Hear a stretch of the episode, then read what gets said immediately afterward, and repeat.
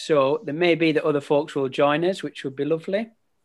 Um, but I'm going to start, and um, I think we're recording this evening as well. And I can see top left we are wonderful. well, tonight, um, folks, you can call me Parkinson, um, for I will uh, attempt to interview Pastor Christie. Hey. And uh, we will be uh, we will be reasonably gentle because, as we were saying before, at some point the roles will be reversed, and so um, I'm sure I'll reap what I sow. Um, let me say a couple of things just before we begin. Um, first of all, um, just recognizing that um, an interview or asking questions is a really good way to, to get to know someone. It's a, a lovely way to, to hear a bit of someone's story, um, and that can be really useful. But it's also I think quite a vulnerable thing to do as well. It's uh, it's sort of like sharing your testimony, but you're not necessarily choosing the not choosing their questions. Um, so I do recognise there's a, a vulnerability in, in that, um, as well as a delight. So, um, Christie, if there if I do ask a question and you would prefer not to answer it, then uh, then please feel free not to. Uh, you also know us as a church really well, and uh, and so if it's uh, us down an unhelpful avenue, then that's fine. Um, as we go through, I'll ask some questions. I may pause at times just for people to ask follow-up questions if that's useful. Um, so I'll uh, I'll pause and, and indicate when follow-up questions if if that is something that you'd like to do. Um, lovely. Let me pray um, for us, um, for me, and for Christie. And, uh, and then we'll begin. Father in heaven, thank you so much um, for fellowship. Thank you for, for one another. Uh, thank you for all the people that make up um, our fellowship here at CFM. Thank you for those who are able to join this evening. And we thank you too for those who are um, um, otherwise engaged tonight. Lord, we pray your blessing upon each one of us. Lord, tonight as we um, as we um, ask questions and listen to answers. Father, I pray that um, we would know your presence. Father, I pray that we would um, not only learn things that are interesting tonight, but that we would um, be open to hearing what you might be saying uh, to us, or teaching us, or reminding us, or helping us with. Father, we pray that tonight would have a, a significance as uh, as well as um, as well as just a, a lovely time of, of fellowship together. Uh, Lord, we uh, we give ourselves, we give Christy, and we give this time into your hands mm. in Jesus' name. Mm. Amen. Amen. Amen. So, um, as we begin, Christy, I wonder, do you want to tell us your your biggest sin? I'm just kidding. Obviously, just kidding. Um, let's. Uh, it starts. Let's it starts with G and it ends with Y. Let uh, let's go a different way to begin with. Um, Christie, we, we've uh, we've known you as a pastor at CFM for quite a long time, Bible teacher. What of your what of your role do you enjoy the most? It really depends on what season um, I, I, find either myself in, and probably that's very tied tied into to the church. So uh, I think I yo-yo sometimes. That there are times and seasons where I enjoy um, really teaching and preaching and preparing and delivering messages. There are other times when I enjoy the more um, vision part of it and creating corporate environments for spiritual growth and thinking how can how can we do what we do in the best way to to serve people and to have a overflow effect in our local community. So it tends to vary uh, from season to season, and you would know. I, you know, I've talked to you at times, and I've said, I just really enjoy at the moment teaching and preaching and prepping for stuff. And other times, I've said I just enjoy spending time with folks um, or preparing, you know, vision and talking about the the values and the culture that we, that we have. Um, I think for me, the ultimate um, pleasure, if you want, um, is really seeing fruit in people's lives, whatever that looks like. So, and however I can encourage and edify and support people in bringing fruit to their life. The, the highlight for me, uh, I, I keep saying this, isn't having a huge amount of people come on a Sunday um, or loads of people messaging me after a, a message and saying that was a wonderful message. For me, to highlight is to overhear from somebody else that the folks in our church are displaying godly character and particularly they have a phenomenal influence over the non-believers around them so that that's that's what brings the greatest joy in my life and the other thing is as well it's a sense of when life is tough seeing our folks be resilient in the face of challenging times that again encourages me uh, a lot i feel like ministry is worthwhile if people are fruitful and faithful yeah, thank you. Just wondering if I can just um, follow up mm. a hmm. little bit there. Um, so, so in, in 2020, this sort of unusual year that we, we didn't see coming, what what elements? I know there's been plenty of challenges, but what elements of this year have, have you found? Um, I don't know if enjoyable really is the word I'm looking for, but um, significant or helpful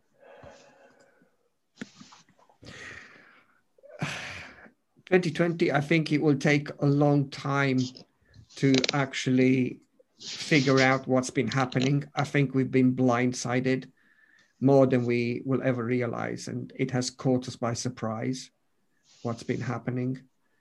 And I think it will genuinely take some time and very much a backward looking perspective to try to figure out. I think for me, um, some of the things that that struck me in this time is that um, I have to trust God a lot more about leading the church and looking after the church because I have a lot less um, involvement uh, in that. I think uh, technology has been a phenomenal gift. So to be able to just think about it 15 years ago, we could have never done something like this. And probably we would have not been able to have anything at all. So I think technology is a wonderful gift that I am really grateful for that we have discovered. Um, I also think leaders will make or break the church in a crisis. And for me, it's been incredible to see leaders um, show up and stand up. Um, we could have never sustained what we've done over the last few weeks and months, um, and it's been beautiful to see that uh, that involvement and in the church and the contribution that people have brought um, into the services. I think that's been phenomenal. Um, the help when we started in-person services, it's been great. But I think that the, the biggest thing that struck me, and I think it's a positive, it's a hard thing, but it's a positive thing. I think potentially in his desire to build a resilient church, God is allowing or is redemptively using this challenging experience in order to, and it's a weird thing, it's almost like a paradox, because on one hand, God is wanting to take the crutches of us, and sometimes the crutches that are in the normal way of doing church, in order to push us further into personal intimacy with Him, almost teaching us to stand on our own two feet, spiritually speaking. But at the same time, paradoxically, it's encouraging us to be connected, but not dependent. And the connection is probably more how can I support other people rather than how can I gain stuff from other people. And I think that will, in long, in the long term, create a much healthier church, a church where personally, individually, we don't depend on being spoon fed or having it's almost like our relationship my relationship with god should still continue whether i can physically go to church and meet with my brothers and sisters but at the same time having a longing and a desire in my heart to be with my brothers and sisters not for selfish gain but for contribution and encouragement mm. Okay, thank you. Um, yeah, I certainly have also really enjoyed just the contributions from um, all through the body uh, and the services and prayer meetings. That's been a that's been a real delight. Um, Christy, we we um, are familiar seeing you at the front, um, speaking or, or leading. Um, I wonder if we could just ask you a little bit about um, life when when you're not at the front, and particularly um, kind of just interested to know do you have a, a pattern of, of reading the Bible or study, um, devotional readings, or, or does that uh, does that play into what you, you kind of speak about on the Sundays, or is it the other way around? Are you planning the services and then kind of basing your readings around around that? So a little bit behind the scenes mm. with your with your planning there. Mm. I think that's a little bit of a dangerous question, and I'll tell you why. Because for many years, I think I've listened to what other people were doing and trying to copy that or trying to fit in with that. And it's quite dangerous because um, I think it's incredibly important to discover um, your own um, healthy pattern of devotion. It's the same like training. You know, I, I could go into a gym. Um, I, I remember when I was in Bible college, and uh, some of the lads. Uh, I, by the way, you can tell by looking at me, and those of you who've played sports with me, you, you know I'm not uh, a gym rat. But in the in probably need to mute some folks. Um, we went to this gym, and it was kind of an inner city Birmingham gym, uh, full of some real big boys, real big boys, and uh, some of our guys, uh, quite young, quite uh, quite cocky.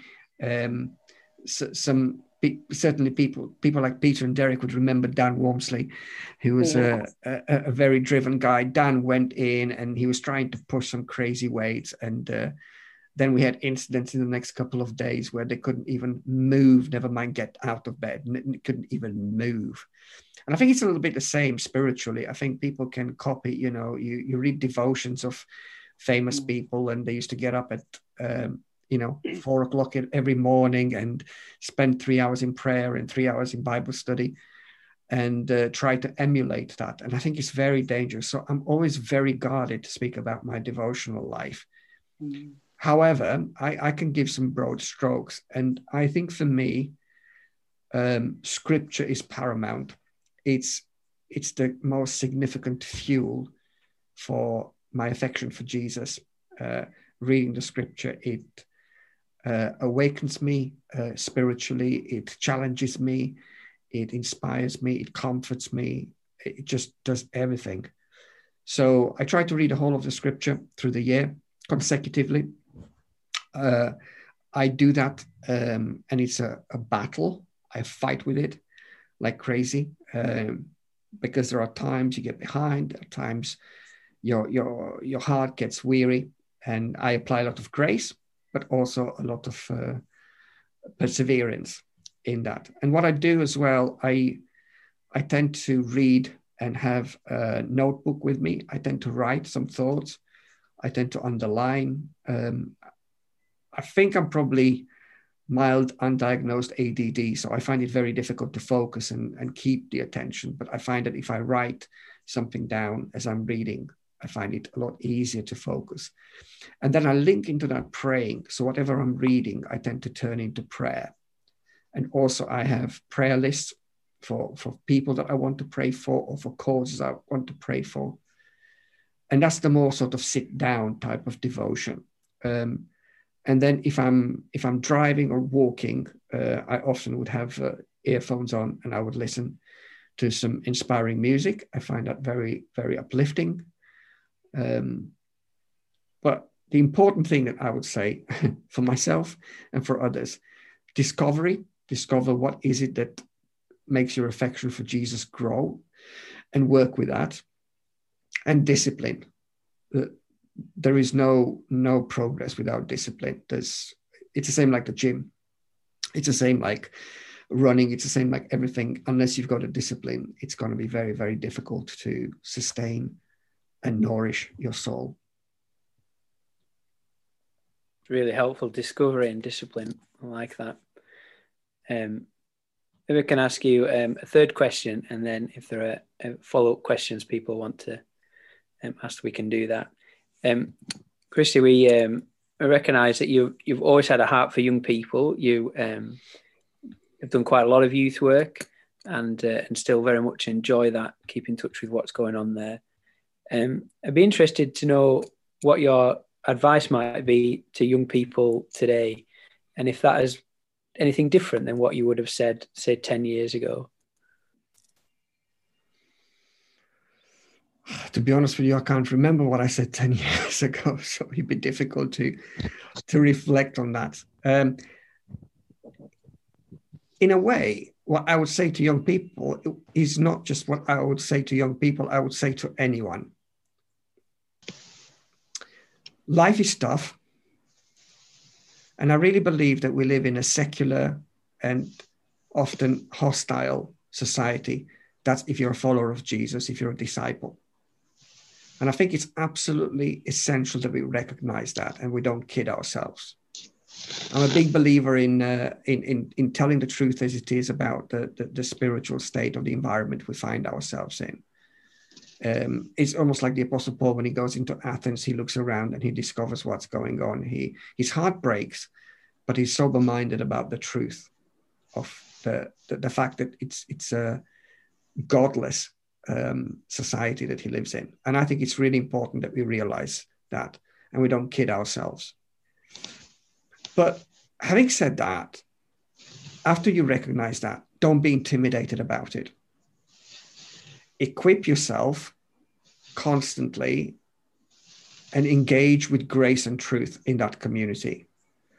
So for me, the, the, the picture is the picture of Daniel and his friends. I think we find ourselves in exile. And I think we can either kid ourselves and sell out and become like the people around us. And it's the attempt of what the, the rulers of um, um, those who brought the, Daniel and his friends into exile were wanting to do with them, just to brainwash them, change their names, change their identity, make them one of them. And they refused to do that. But they didn't go into a sort of monastic lifestyle of withdrawal.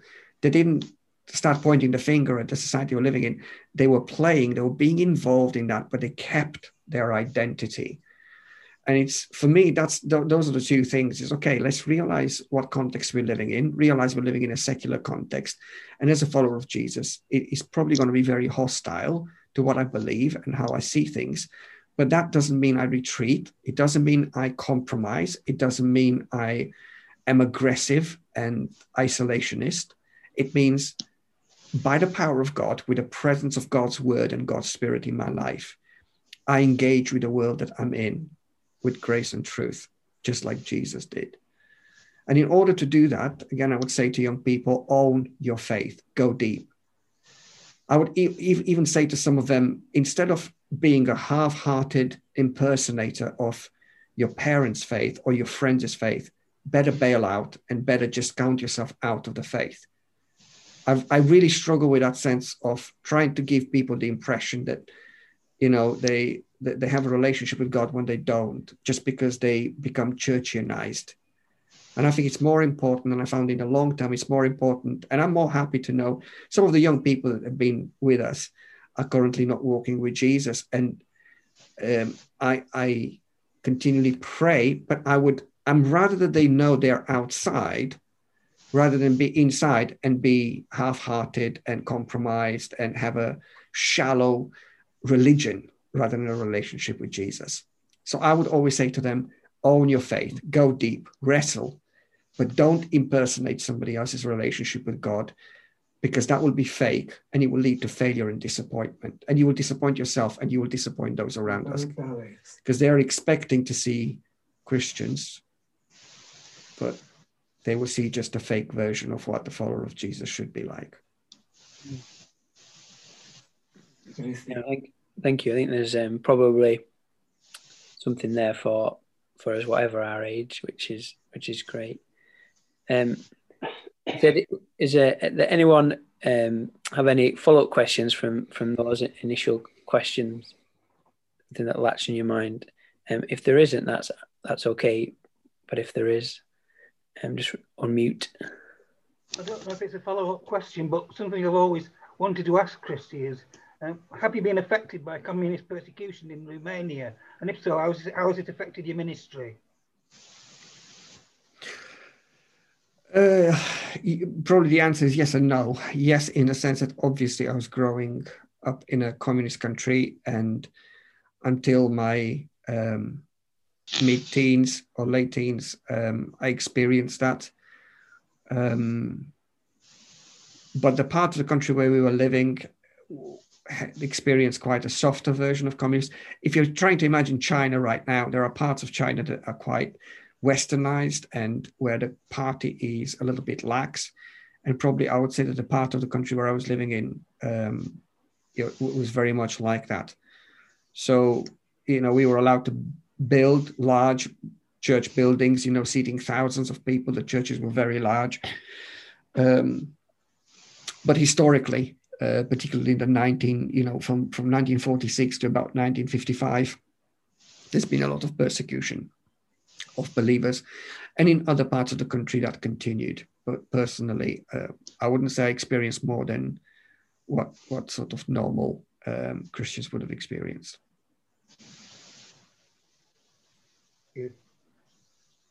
Thank you. Thank you, Jeff. Any any other um, follow ups there? Okay. Well, there'll be plenty to uh, another opportunity anyway if if things come up as uh, as we go on.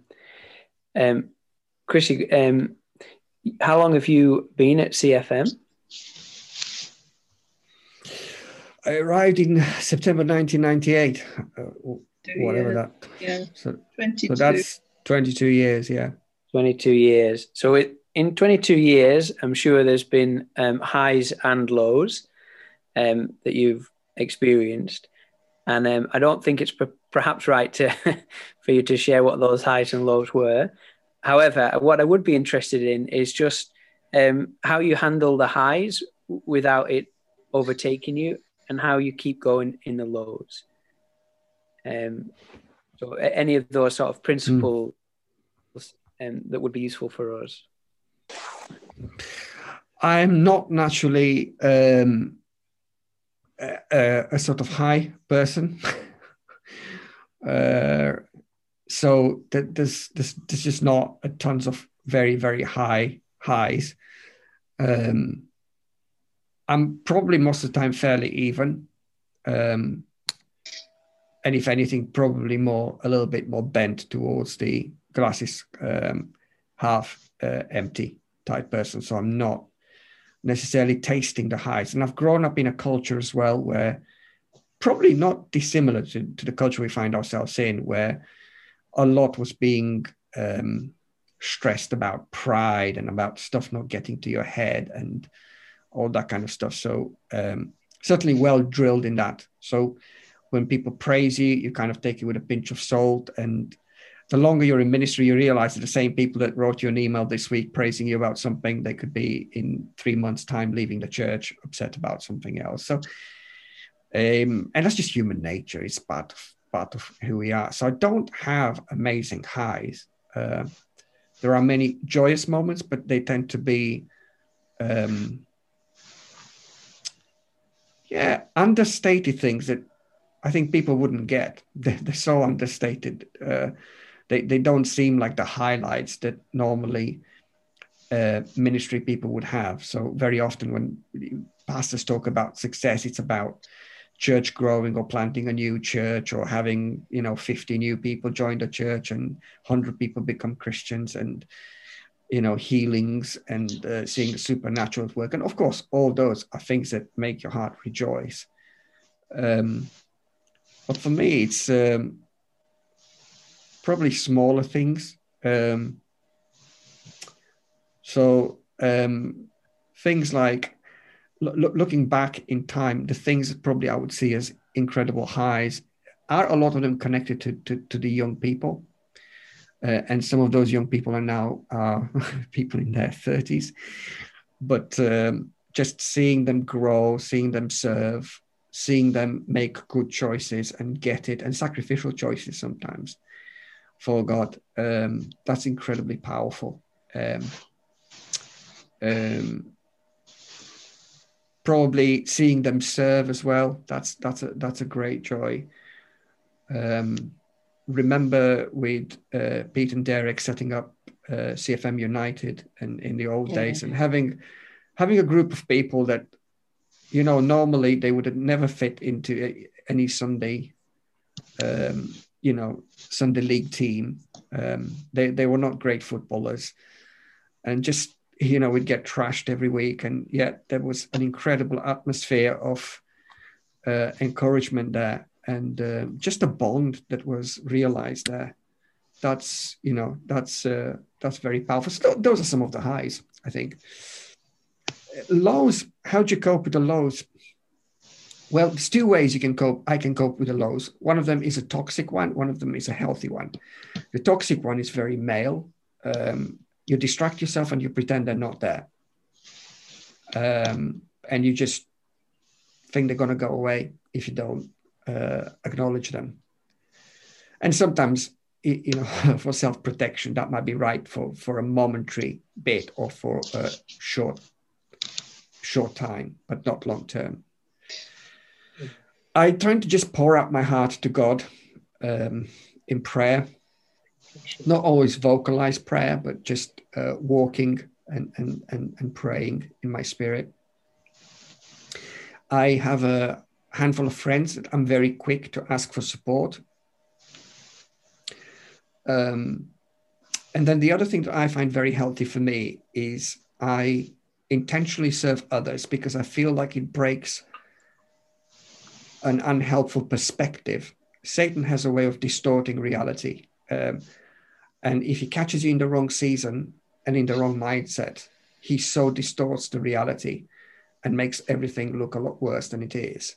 And I found myself that very often when I spend time with people um, and I serve people and I'm taking my eyes off myself, somehow the perspective gets clearer and the fog lifts. So, yeah, prayer, friends, and serving. Yeah, thank you, Christy. It, it's um, it's interesting that it, how how you talk about that. Just as a as a as a follow up, um, do you find it helpful talking to other church leaders, or can that be um, can that be just a different set of challenges? It's it's probably a, a funny thing, and it's probably true in every workplace. It really depends on the person. Um, ministers very often their greatest strength is they're very sensitive it's like artists it's like musicians they're very sensitive and the sensitivity is a huge asset in ministry and it's really helpful but it can also become very problematic and also ministers are constantly under pressure um, in a way it's like somebody working on say in sales you know if, if your church is bombing if your numbers are going down if people are leaving your church and joining another church, or if another church is doing something snazzy that you're not doing, or you hear people saying, "Oh, that message was wonderful and that pastor was great," and all that kind of stuff, um, it, it can be really interesting. So it really depends on the relationship that you develop with certain colleagues.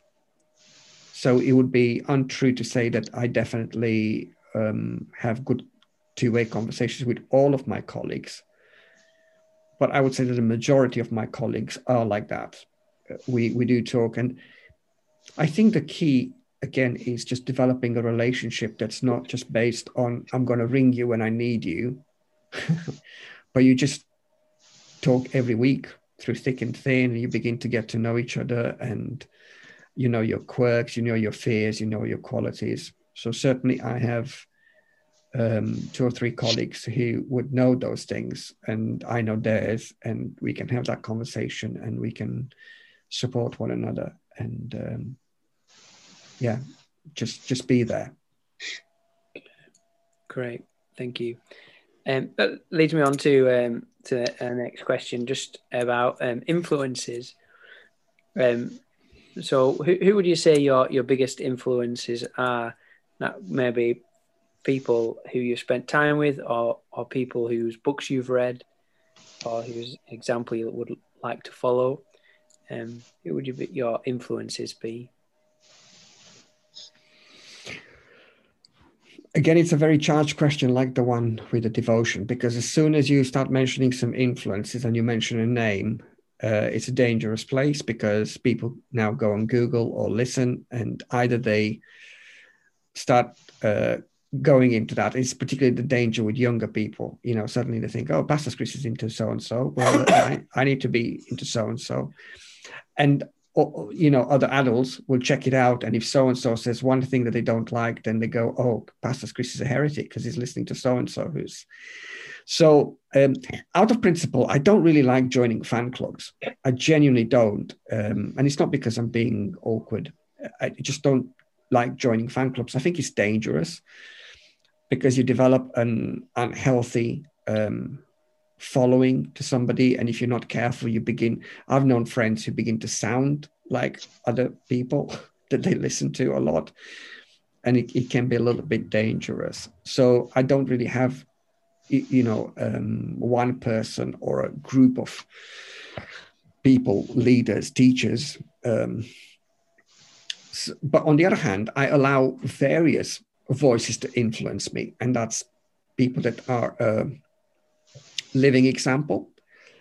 So uh, people like yourself and Marcus, who are very close friends, I count as very close friends, who I can talk about stuff, and who I find incredibly uh, inspiring to be around. Um, there are people that are historical. Um, so, for example, there's a guy um, that was in prison for 17 years in the Romanian prisons. He was a party leader that when the communists came to power, they basically outlawed all the democratic parties in the country, and he was sent to prison for 17 years. And after the fall of communism, he became one of the key leaders in the sort of new opposition. And he's just an incredible example. For 17 years, he endured, and actually 11 of those years, he was in solitary confinement, and he endured all that because he didn't want to betray his um, other people. But basically, the communists were trying to make him lie about his friends and colleagues. And the guy just endured, just showing incredible character. And when he came out, he was the most gentle, forgiving, and he was very engaged in the politics, but no resemblance of hate. So the guy is just an amazing inspiration to me. Uh, I love Moses from scripture. I identify with a lot of the struggles that he went through and the personality and the challenges and the shaping that God did in his life. Um, and there's a lot of pastors I listen to without being in a fan club, but I listen to, and there are different bits of their life, ministry, and teaching that I find very helpful. So, probably very much like that. Okay. And do you want to just define for us what you mean by fan club. It's just when somebody says, you know, when you know everything that comes out of their mouth is, and again, I don't want to say a name because once I say a name, it's you know, but you know, uh, like it was in in in, in the Corinthian church, you know, I'm with Apollos, I'm with Cephas, I'm with Paul. It's the same in our day, you know. Uh, I'm with Brian Houston, I am with Sure. Uh, you know, Mr. Johnson, I'm with John Piper, I'm with Tim Keller, you know, and all that kind of stuff. And and people have a thousand and one voices that they can have access to via podcasts or YouTube uh, and teaching. Um, so, yeah. Okay. Great, thank you. Um, okay, after after the next question, if anyone has um, follow up ones, you can. We'll have a, a moment to ask those. Um, little bit more personal, perhaps this time. Um, so this is um, uh, this last year. Um, you know, we've had the ups and downs, the challenges as well. Is there anything that you kind of feel that that you have learned, um, or anything that you feel particularly that the Lord has has shown you this year, um, that that would be um, perhaps different than what you might have expected, or perhaps what you did expect? But anything that you feel like this year and the challenges that you feel God has has been showing you or reminding you of?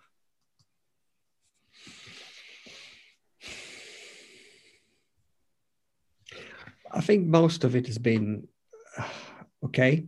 Um, I have I have learned to practice gratitude daily and throughout the day and all the time, and just to constantly adjust my perspective on what God is doing and His faithfulness. Um, I think that's been a, a, a great discovery, afresh, just how important gratitude is in navigating in these waters at the moment. Um, I've, I've learned that uh, self care is not selfish. It's incredibly important to look after ourselves and to mm. um, guard ourselves and be very careful that we don't uh, sink. Um, and I've, I've tried to be attentive to that uh, and make sure that my my time is spent right and wisely and even emotionally when things are challenging just just to know how to process that um, i found um, probably the most challenging thing for me in this time has been uh, pastoral care. Um, i just found that not having sundays when i'm able to see people exchange a few words pick up uh, visually from the body language, you know, how things are with folks, um, just little exchanges. Uh, I've been desperately missing that. And the same, not being able to meet with people one to one. Speaking on the phone for me is is one of the worst things you can make me do. Um, you know how sometimes we have to um, ring an agency about something or to speak to somebody official on the phone, honestly, it's it's one of the worst things you can make me do. I, I hate it. I really hate it. Um, because I, I sometimes I'm paranoid about people not understanding me, or sometimes I'm not understanding what they're trying to say, and you feel it's, it's just really difficult. Um, and the inability to have in-person, you know, one-to-one pastoral visits, meeting with people, even having a coffee with people, um, or picking up on Sunday and just chatting. And that's that's been a huge, um, a huge mess. And um, when you don't know how people are doing and you don't know what people are thinking in your in, in your worst days, you're thinking, "I'm letting people down so badly." In your better days, you're thinking, um, "Folks would know and understand." Um, and probably the truth is somewhere in, in between. Uh, but that's been very, very tough. And I realized that just as, as it is incredibly hard for me to speak on the phone to people, for a lot of people, Zoom is very hard. But I keep thinking there's nothing else I can do to try to gather us and make each other see. So I think at times when Zoom meetings have been reduced in numbers and you know that people are have the capacity and you know it's available and they've got a time and they're not there your heart just sinks and you're thinking oh i just wish they'd be here so i can see them and i can love them and we can love them together. So it's it's it's just that uh, that thing. So that's that's been challenging. But on the other hand people have made incredible um, efforts to get over their lack of technological ability to to calm and you know the prayer meetings are better attended you know more people are able to come because they, they don't have to travel and they can just be able to tune in into zoom. So it's been yeah it's been it's been a topsy-turvy kind of journey but i think that the good stuff far exceeds the the challenging stuff. Hmm. yeah thank you. Um okay um was there uh, anyone had any kind of follow-up questions things that you wish I'd been more specific with, or yeah. Yep. Yeah, I've just got I've got a couple of questions. The first one, it's quite simple. You mentioned about self care, and um, I just wondered what sort of things you do apart from uh, talking to friends. I mean, um, I know you like walking and you know coffee and all that kind of thing. What what kind of things sustain you? Hmm. I'm very low maintenance, so it it doesn't take a lot to keep me sort of energized to restore me. Um, um, I have a I have some guilty pleasures. Um, there is a an American uh, DVD series that's just there, um, which is incredibly boring probably for most people because it's just politics and it feels like a degree in political science. Um, and I've been watching many times, but I could watch 20, 25 minutes of that and I just love it. It's a very well written script. It's brilliant. I love podcasts. Um, and I've started listening to a lot more audiobooks.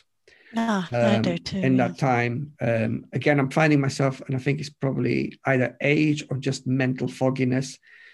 Physical reading of books is just becoming uh, mm. at times harder when you're staring at a screen all day. So, I think I'm taking in a lot less um, audibly, but it's it's still good. It's still good. So things like that, um, and listening to Talksport, which is absolute rubbish stuff uh, and watching uh, Great British Bake Off, uh, stuff like that. Cookery programs, just super relaxing, really brilliant. Have a laugh, nothing serious. So yeah. Relaxed cookery yeah. programs. Good. Did you say you had a second question as well? Yeah, this was a bit more personal, really. But um, you've been here since 1992, is that right? Um, Three. 1993, Three. yeah. Mm. Um, and I just wondered, um, you know, I mean, in sermons and things, you often say things like, you know, we as British people, and it always gives me a little smile, you know, because I think that's really sweet. But I'm also aware that you are Romanian, and I just wondered how important your uh, Romanian identity is to you still, and if you ever feel um, disadvantaged or like made to feel other because you're Romanian. It's it's it's a really difficult question because I think um, having lived more than half of my life over here, so uh, and and a very formative part of my life over there. Um, gives me a very interesting perspective on national identity and it's, it's it's very difficult because obviously I'm coming from a personal point of view, but I, I, I really wonder how much truth there is in in this sort of national identity I- issue. Um, I feel there are a lot of similarities between Brits and Romanians. A lot, a lot of similarities that are very odd in in in a, in a funny way. Um, but I I am not a nationalist. Um, I could live genuinely anywhere God is calling me to. And I think if God is calling you to a place and you love the people, you get to love the people that there are. People are people wherever they are. Uh, and every nation would have its qualities and its weaknesses. And if you choose to, you know, immerse yourself in a culture and love that culture and love the people, it's all about the people. It's nothing to do with identities and you know we do things like this and you do things like that. That almost doesn't matter when you're talking about people. Um so yeah i i feel I, I still obviously i watch the news every day repeatedly. I'm you know totally up to date with what is happening socially politically um uh, very clued on what's going on over there and passionate about things over there just as i'm passionate about things over here but i think if you cut me I'm probably bleeding the same thing. I'm wanting to see the same thing in both places. Um, and it's the same desires. And it even is the same fundamental problems and flaws that are there. So I think there's a lot more that's uh, that's similar than it is different. Um, so I don't know if that answers your question. It's it's, it's yeah. funny yeah, one to so. answer, really. Mm. Great questions. Thank you. They're, they're really good. Thank you. Um, anyone else? I've just got two screens, so forgive me if I'm missing anyone.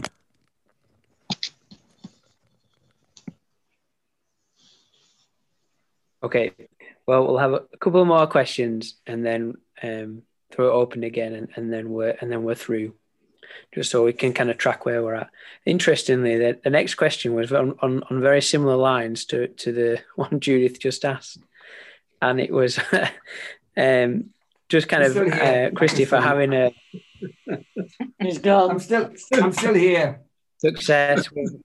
That was just a tough to one question. Um, I've just given Dad his meds, so Chris, having a having kind of a, a fairly knowledgeable understanding of church in two cultures, do you find that helpful or do you find that doubly draining?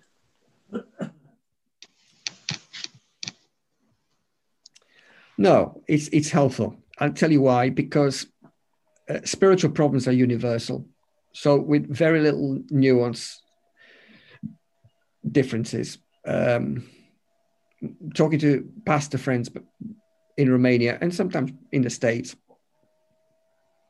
the basic underlying opportunities and challenges are the same. Um, so it makes you realize that actually what sometimes we think um, is only our problem is not just our problem. It's, it's, it's, it's a universal problem for, for the church.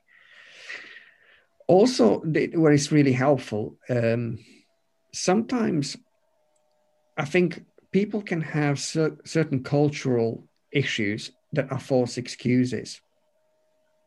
Um, and I think because when you're coming from another culture, you can see some of those and you can say, actually, no, that's not a cultural problem, it's a spiritual problem. So I, will give you an example. And it's, it's, it's probably a, a tricky example, but I'll say it anyway. I've been banging this drum over the last few weeks. Those who are close to me would have heard me talk about this a little bit. Um, in the Romanian church, uh, evangelical church, there's a lot more prayer and a lot more prayer in the public services.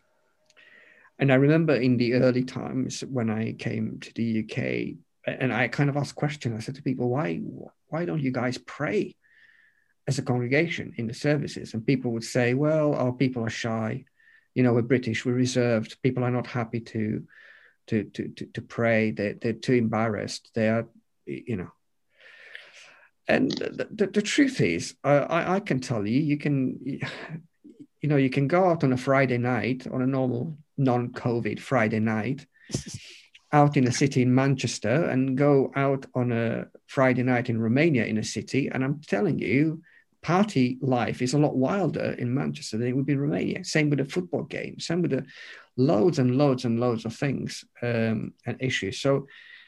I sometimes think some of those things can be so ingrained in our mentality, you know, that people would say, well, that's not how we do things, that we're Brits. I also remember uh, a friend of mine talking about this with regards to giving, you know, where people say, well, we're Brits, you know, we don't talk about money in church, you know, because it's a little bit awkward. But it, it can be a little bit of a false problem. So when you're coming from another cultural um, environment, and you're coming with an issue that's biblical, not cultural, and you're saying, but actually, this is what the scripture teaches that sense of false excuse can be dismantled where people say oh actually yeah you're right that's what the scripture teaches you know the believers pray together it's not whether we're brits or romanians or italians or chinese or koreans you know it's what's the scripture saying so when you come from outside and you see it and i guess the same true same is true for missionaries who sometimes would go abroad and come back in and suddenly they say well why do we do this or why do we think we can't do this? And, and sometimes as well, your context can be a blind spot. So again, uh, another challenging blind spot. In the Western church, very often people have not seen regular numbers of people coming to Christ.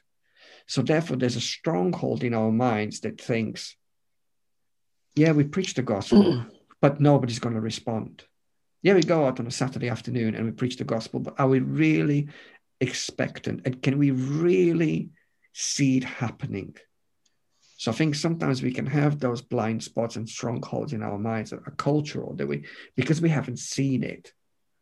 And it's not to do with being British, it's just the context, you know, that the church let's be fair, the church in Britain, you know, at large, has not seen massive swells of regular believers coming to Christ every week or every, you, you know, every month. So therefore, if we're not careful, we allow the context that we're in to become a blind spot instead of what the scripture is saying and is teaching us. And this can be an advantage when you're coming from an outside culture and you've seen it differently. And it's not a cultural thing, it's a spiritual thing, it's a biblical thing. Good. Thank you. Um, the penult- penultimate question, um, and what I'm throwing in, Christy, is um, Christy, is is your um, kind of pastoring uh, us as a church? Do you have a sense that somebody or you have people who are sort of pastoring you, or people who are um, actively seeking, looking out for you?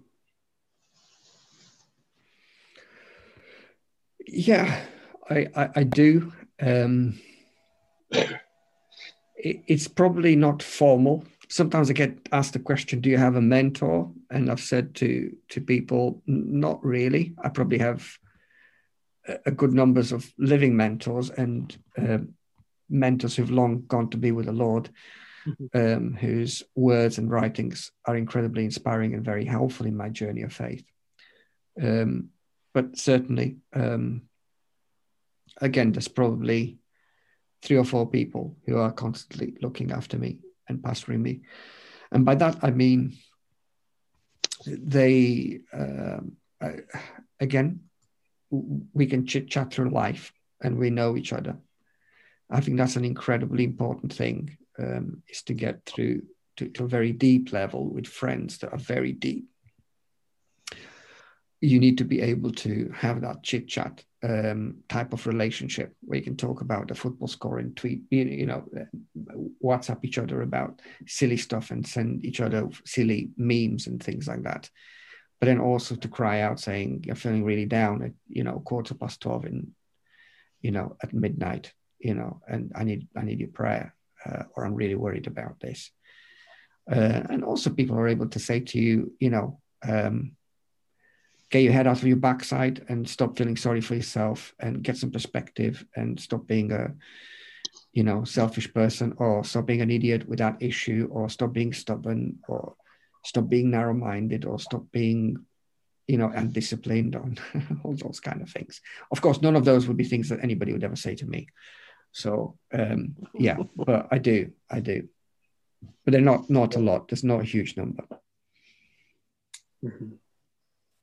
Okay, and then finally from from me, before one last chance for follow up questions, um, looking forward, um, what would you kind of like to see happen at CFM over the, the coming um, months and years?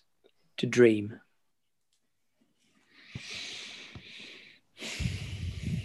I I dream a lot. I I pray a lot. Um, about the present and the future. I'm incredibly passionate to know that we we are right where we need to be in, in God's plan.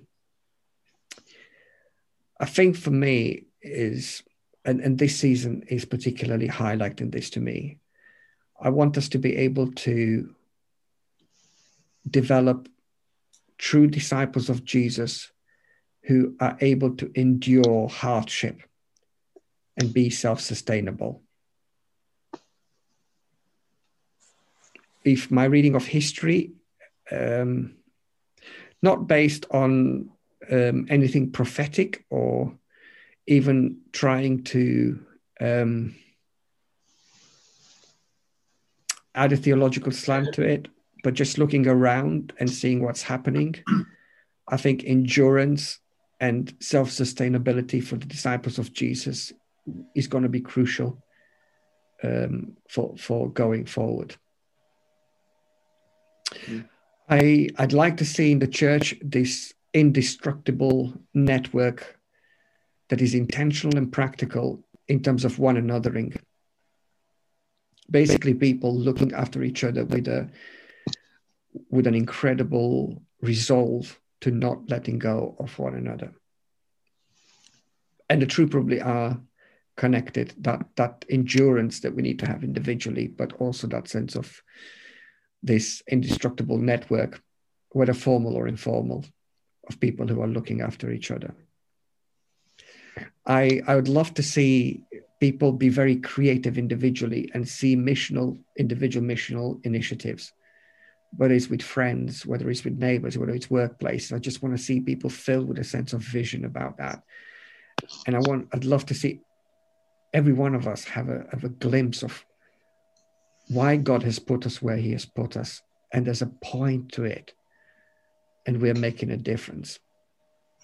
I'd love to see the building that's coming up to be a massive hope of hope and healing and wholeness for families. Increasingly, I have this sense, and even this week as I was prayer walking, I had this sense this is going to be a place of hope and healing and wholeness for families, for broken families, whatever that means whatever that looks like. And then, probably last but not least, and this is going to sound probably a little bit alarming, but it's not meant to be. I, I just want to see leaders and pastors um, that I'll be able to release and develop, they can build on and develop the church when I might not be here. I read this line a couple of years ago where uh, one of the best um, church consultants in terms of recruitment uh, used this line. He said, Every pastor is a pastor in transition. And that's the truth. We're all holding a baton that we're holding it in order to hand it over to other people that are going to come. And my heart is that there will be that sense in which I'm intentionally investing constantly into the hands of those who will come and build after me, just as I had the incredible privilege of receiving the baton and build on the shoulders of others. Right. Thank you very much. Any uh, any follow up questions to to those things?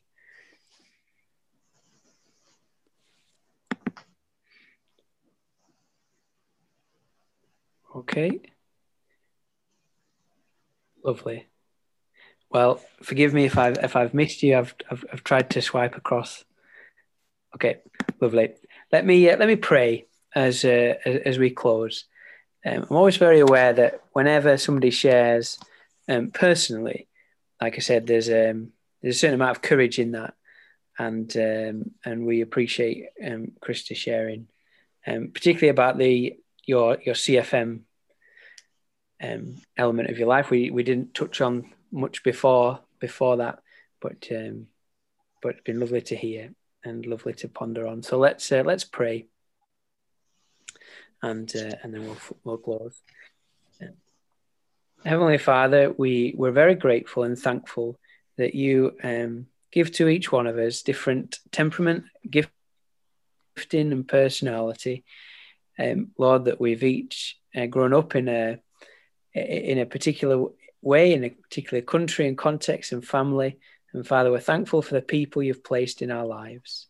Lord, we're thankful for the story you've given us and that you know each chapter, each season, and uh, you know all that's going on right now. Father, we thank you for Christy. We thank you, Father, for the work you've done in his life. Thank you for your grace and, and mercy. Thank you for his salvation. Thank you for his um, um, learning and, and growing in you. Thank you for his uh, teaching and leadership for us. And Father, we pray that he would again be, be filled afresh with your spirit. Lord, I pray he would know um, your voice in, in lovely and clear ways. Father, I pray he would know fellowship with you and, and intimacy. Father, I pray that he would um, he would know your delight. I pray, Father, that he would um, know peace in his sleep. I pray he'd know, um, yeah, he would just know you in, in the most um, lovely of ways. Father, we pray for wisdom. We pray for discernment. Uh, we pray, um, Father, for um, eyes to see what you're doing. And Father, we uh, we lift our, our, pastor before you, thanking you so much for him and praying your blessing upon he and his family, and uh, and asking Lord for more grace and more mercy, more wisdom, more hope, and more delight. Father, we pray that as we together, as your people, whatever our, our role, our gifting, whatever our purpose uh, in, in, in, in the church is, Lord, we pray that we would be increasingly um, um, cohesive. And Lord, we pray that we would be found doing what you want us to at this time in this place for your glory, for your honor. In Jesus' name, amen. Amen. Amen. Thank you very much, everyone. Thank you. Um, Thank you. Christy, is there anything that needs to be said at the uh, as we close? Nothing from me. reminder then about Tuesday as we continue through Exodus 7:30 on this Zoom. And uh, I hope you have a lovely Sunday evening, whatever's left of it. Thank you. Thanks, Thank you. Thank you.